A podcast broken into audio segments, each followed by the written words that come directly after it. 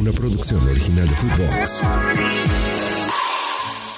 La historia de qué tuvo que ver la UEFA Champions League en su nacimiento con un humilde club inglés, el Wolverhampton Wanderers, que tuvo que ver la rivalidad de un derby llamado, por la contaminación de la región, con esa Champions, con esa Copa de Clubes Campeones de Europa que nacería. Bienvenidos a Biblioteca Footbox. Cultura, historias y deporte en un solo podcast. Con el gusto de esta nueva entrega, de este nuevo viaje, de esta nueva emisión, de este nuevo podcast. Con el gusto acercándose otra final de UEFA Champions League, el momento cumbre del calendario futbolístico anual a nivel de clubes. Momento cumbre, esta Champions, denominada por décadas la Copa de Clubes Campeones de Europa, Copa con una enorme deuda con el equipo más sorpresivo, con el equipo menos esperado. ¿Qué tiene que ver la actual Champions, la otrora Copa de Clubes Campeones de Europa, con un humilde equipo de Inglaterra que ha subido y bajado, que tiene por cierto a un mexicano como su goleador histórico en Liga Premier, a Raúl Alonso Jiménez? ¿Qué tiene que ver la actual Champions League con Wolverhampton Wanderers?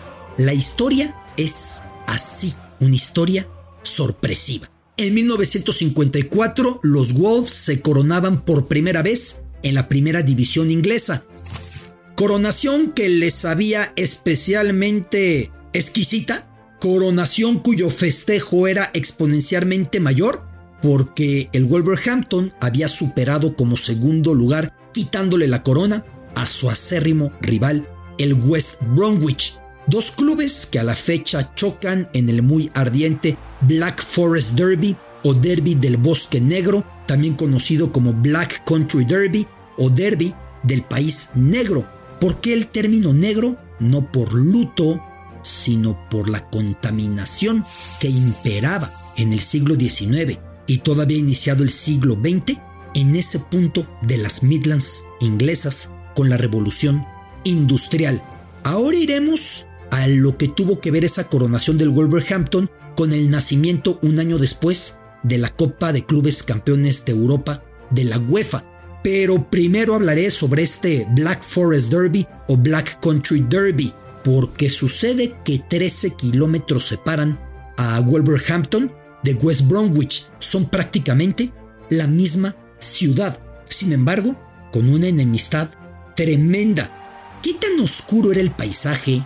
¿Qué tan lleno de humo negro se encontraba el paisaje a causa de las minas de carbón de esa zona británica?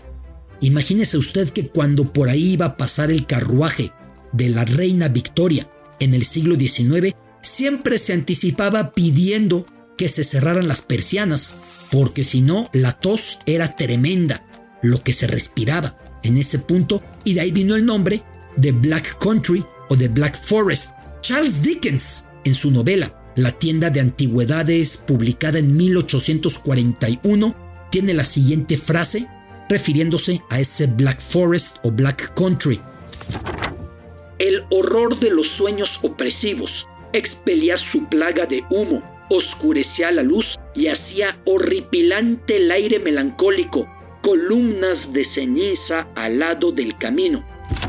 Incluso, debo decirle, que para crear la volcánica región de Mordor en El Señor de los Anillos, J.R.R. Tolkien, J.R.R. Tolkien, se inspiró en ese Black Land o Tierra Negra que comparten Wolverhampton y West Bromwich, donde el escritor Tolkien creciera. Imagínese usted, si la ciudad quedó marcada por la revolución industrial y esa densa humareda, capa de contaminación, el equipo de fútbol por esa rivalidad.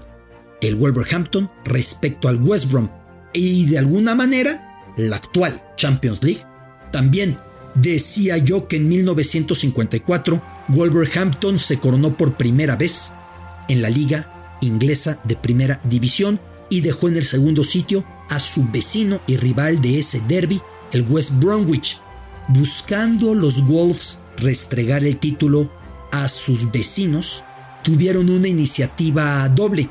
La primera, hacer con mucho bombo una serie de partidos frente a equipos de todo el mundo para presumir su cetro, con los cuales, con esa recaudación, pagarían el alumbrado artificial en su estadio, el estadio Molineux o Molinou.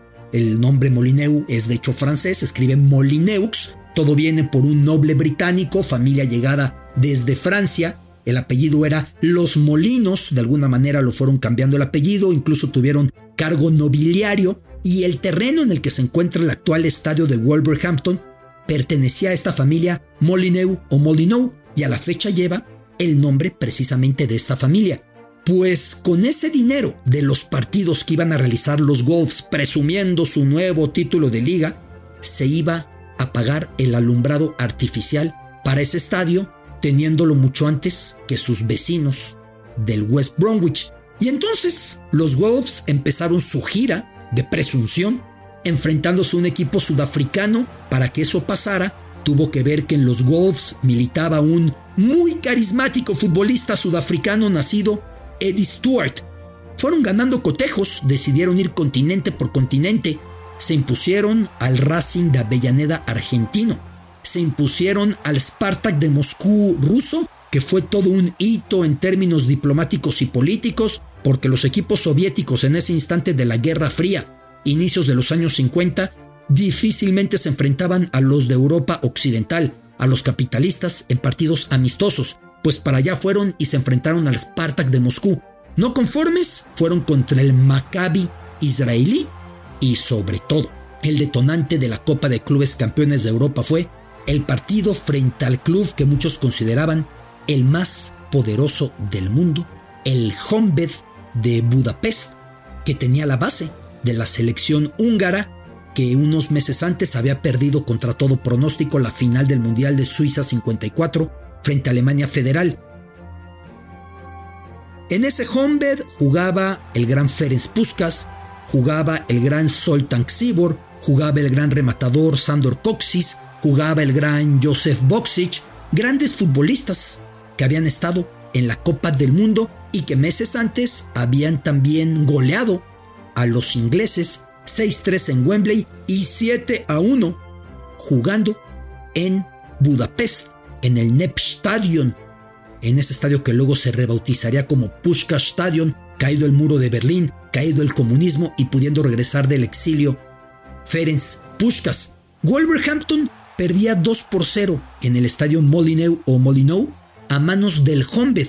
Sin embargo, en el segundo tiempo logra hacer tres goles y se impone 3 por 2.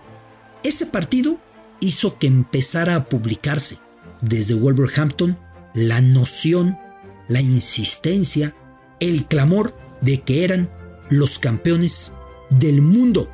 Evidentemente, solo se había tratado de partidos amistosos, uno contra un sudafricano, contra un israelí, contra un argentino, contra un ruso. Pero ese partido, frente al Honved, con el respeto que el Honved generaba, era muy importante para ellos. Tratemos de entender que ya los ingleses habían perdido en el Mundial del 50 frente a Estados Unidos. El primer Mundial al que fueron Estados Unidos los eliminó.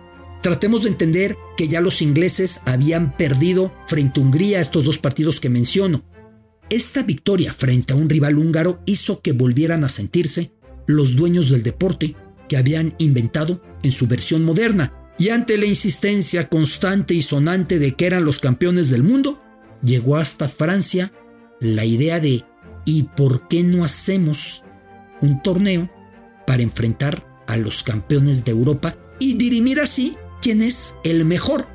Y así fue, como con esa idea surgida por el Wolverhampton restregando su liga al West Bromwich, se sentaron periodistas del diario L'Equipe encabezados por Gabriel Anot y lograron forjar la Copa de Clubes Campeones de Europa mucho antes de que las fronteras europeas se abrieran, mucho antes de que la moneda se unificara con el euro y el mercado común naciera, mucho antes de eso, el fútbol daba varios pasos a nombre de la política, en especial en las redacciones deportivas de París, encabezadas por la de L'Equipe y encabezada por ese Gabriel Anot, que tendría que ver con el nacimiento del Balón de Oro, pero también de la Copa de Clubes Campeones de Europa. Anot hablaba inglés fluido, algo no tan común en Francia en aquel momento, y había vivido en Alemania, con lo cual también era germanoparlante, así que podía comunicarse con varios. Y Anot, siendo europeísta, siendo pacifista, pensó que si lograban unificar al continente con un torneo de fútbol, acaso propiciaría que una nueva guerra, que un nuevo conflicto fuera más complicado, que creciera la conciliación, que creciera la concordia, que creciera el entendimiento, pero todo desencadenado por esa rivalidad del Black Forest o Black Country entre los Wolves y el West Bromwich, dos localidades separadas por escasos 13 kilómetros, lo que son las cosas. Tanto pujaron los ingleses por decir tenemos que saber quién es el mejor equipo porque tenemos al Wolverhampton, que cuando viene la primera Copa de Clubes Campeones de Europa, la de 1955, apenas meses después del partido en el que Wolverhampton derrota al Honved de Budapest, cuando viene esa temporada debut de lo que es hoy la Champions, el campeón inglés para ese momento, el Chelsea, no recibe el permiso de la Football Association para participar. Otra vez los británicos con la cantaleta de somos los mejores y no tenemos por qué medirnos y no tenemos por qué demostrarlo, porque nosotros mandamos, porque nosotros inventamos este deporte y el Chelsea no acudió a la primera Copa de Clubes Campeones de Europa. Pronto se resolvió la crisis y pronto el Wolverhampton, dirigido por el inolvidable Stan Coolies, lograría otros dos títulos de liga. Sin embargo, en sus participaciones europeas no funcionaría en la primera, 58-59, a la primera de cambio, el Wolverhampton sería eliminado por el Schalke 04, 2 por 2 la ida, 2 por 1 victoria de los alemanes, victoria de los de Gelsenkirchen en la vuelta. Es decir, tanto insistieron los ingleses que eran los mejores y llegado el torneo, ni a cuartos de final, accedieron. Para el siguiente año, otra vez los Wolves fueron campeones la tercera en su historia. Tienen tres títulos, los tres en esa década de los 50, bajo el timón del gran Stan Coolies y con Eddie Stewart, el gran sudafricano, en su defensa. A la siguiente temporada volvieron a ir y ¿qué cree usted? Terminaron en vergüenza porque derrotaron a la Estrella Roja en la primera ronda muy sólidos, uno por uno, tres por cero, pero en cuartos de final se encontraron al Fútbol Club Barcelona y ese día el Barça les ganó 4 a 0 un partido, 5 a 2 el otro partido.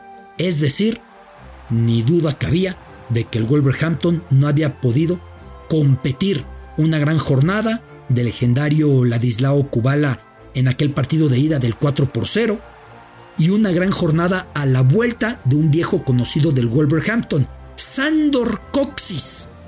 Esto ya es 1960. El mismo Coxis que jugando con el Honved perdiera en el estadio Molineux o Molyneux frente al Wolverhampton en el partido amistoso a fines de 1954, regresó a ese estadio a inicios de 1960, seis años después, cinco años y medio después, y anotó tres goles para despedazar al Wolverhampton y con un lapidario 9 por 2 global, el Barcelona echó fuera a los Wolves. Los Wolves habían propiciado de alguna manera que naciera la Copa de Clubes Campeones de Europa por su gira que hicieron insistiendo, recalcando que eran los campeones de Europa o del mundo. Los Wolves cuando fueron a competir no metieron ni las manos. Esa relación tiene el nacimiento de la Copa de Clubes Campeones de Europa con ese punto tan contaminado en aquella época de las Midlands como para que la reina Victoria pidiera cerrar las persianas del carruaje, por ese punto que inspirara párrafos de Charles Dickens, por ese punto que tiene que ver con la saga maravillosa del Señor de los Anillos, tiene que ver este lugar con el nacimiento del actual Champions League. Tiene que ver también con un Wolverhampton que sigue jugando en el Molineux o Molineux, que logró ponerle alumbrado, pero que al propiciar el nacimiento de la Champions no pudo competir ahí. No compitió en la cancha, al menos sacudió, porque cuando empezó el torneo al Chelsea ni siquiera lo dejaron. Historias del nacimiento del torneo más importante a nivel de clubes. Historias de la UEFA Champions League. Por entonces, inimaginable lo que iba a pasar después. En esa época solamente jugaba el campeón de cada liga y el campeón defensor, porque de hecho el Barcelona que goleó al Wolverhampton se encontraría en semifinales con el Real Madrid que lo despedazaría. El Madrid le metería un global de 6 por 2, un Madrid inolvidable, aquel de la temporada 59-60 que terminará por coronarse con el 7 a 3 en la final frente al Eintracht Frankfurt, pero el Wolverhampton tuvo que ver con ese nacimiento, un equipo inesperado, porque es un equipo con muy escaso camino a nivel continental, porque es un equipo cuya gloria se quedó atorada en aquel momento de la historia. Después de aquellos tres títulos a los que me refiero de primera división, el del 54 por encima del West Bromwich, que de hecho terminaron en la tabla cuatro puntos por encima del West Bromwich, el del 58 y el del 59, después de esos tres títulos, no volvieron a ganar una liga. En cuanto al FA Cup, ganarían una, la del siguiente año 59-60. En cuanto a la de la Copa de la Liga, ganarían un par en los años 70. De ahí en más, no volvería a ser nada lo mismo para el Wolverhampton.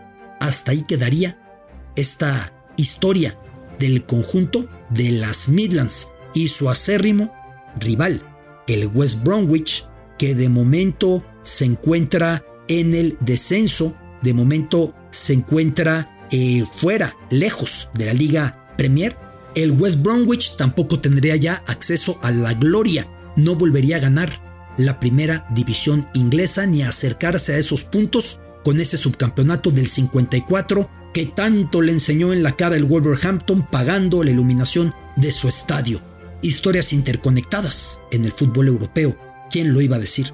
El equipo de Raúl Jiménez, el Wolverhampton y la actual UEFA Champions League. Biblioteca Footbox.